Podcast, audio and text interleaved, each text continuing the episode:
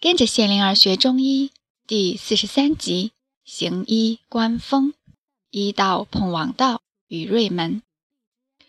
鲁国的商贸不如齐国活跃，从市集上看，一切还算正常。尽管鲁昭公逃到齐国去了，鲁国在季平子的管理之中，人们的生活照常，没有国君也能过下去。而季平子丝毫没有篡位的迹象。公族成员也照样悠哉悠哉，只要鲁昭公还在，就不立新君，一切随时间和礼节平稳的过渡。国不可一日无君，没人相信这种说辞。扁鹊在都城里开了一家渔夫医馆，馆外挂了两面绿色旗子，一面写了渔夫医馆，另一面写了精致老人。四转四立的古体字，异国情调的长旗子，引得很多人瞩目，甚至围观议论。在医馆内，有一个老人在等待，他的两个儿子左右相陪，低声交谈着。诊金是贵了，但爹要是不痛了，再贵也值得。子阳引着一个老人走出诊室，后面跟着两个儿子。老人从怀中掏出布囊，倒出两个金币，交给子阳。子阳一手看着老人微笑出门，两个儿子紧跟在后，低了头走了。扁鹊来了，一手请坐等的老人。老人脸肌抽动，由两个儿子陪着，微瘸着进入诊室。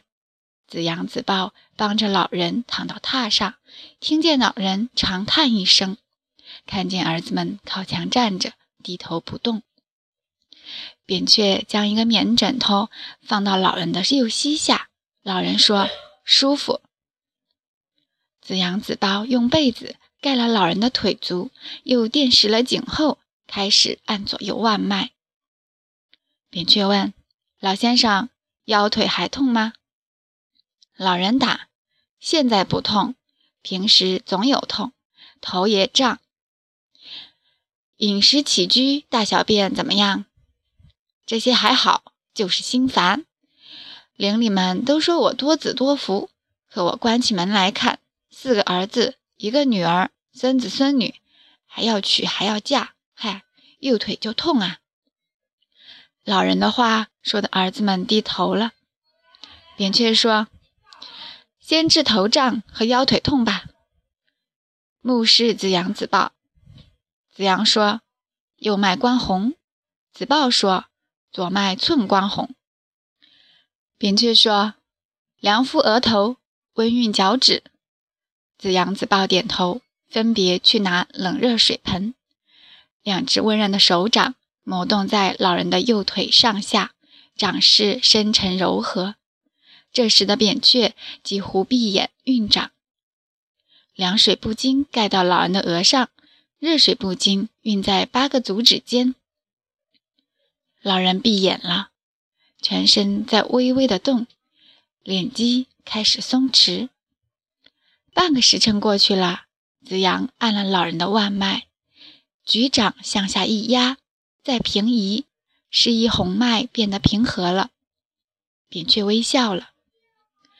当老人走出医馆后，对两个儿子说：“扁鹊神啦，那么洗洗摸摸，我的腰腿不痛，头也不胀。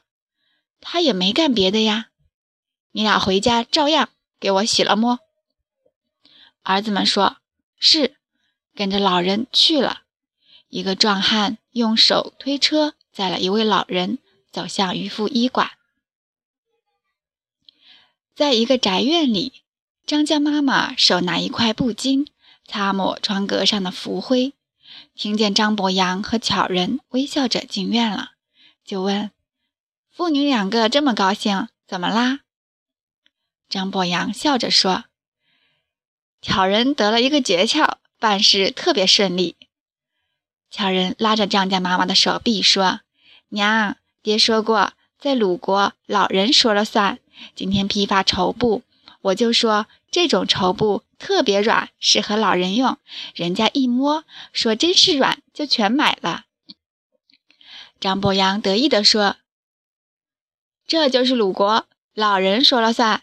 巧人说到老人也算。”巧人又说：“明天批发鱼干，我要说这种鱼干是用香料拌细盐风干的，用文火炖了，又香又软，入口即化。”最能滋补老人了，用来煮汤，满屋飘香，特别能开老人的胃口。张家妈妈笑着说：“你快要赶上你爹了。”张伯阳在边上闭眼哑笑，两只拳头在空中一晃，又听张家妈妈问：“两大锅水烧开了，你俩谁先洗澡？”就伸手指了巧人，看着巧人去了。张家妈妈说。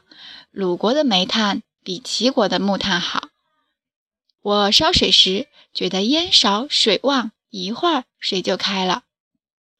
张伯阳点头说：“等卖完了货，我买进煤炭带回齐国。”停了一下，又说：“你的生意思路很活呀，难怪巧人学得快。”张家妈妈倒了一碗水递给丈夫，见他又在想事。嘴唇一动一动，就等着没有动。张博洋忽然注意到面前的水碗，笑着接过来喝了水，说：“在鲁国生意太好做了，你看越人整天忙得不停，巧人快要卖完货了，我可以再跑个来回。你照顾着小两口，还有两个孩子，会不会太累了？”张家妈妈答：“你累，南北东西进货出货，我只是烧水洗衣服，一日三餐都在馆子里吃，累不着我。这些孩子都乖，我只要看着巧人有了，帮他照料着。嗯，好，我听听月人的意思再定吧。”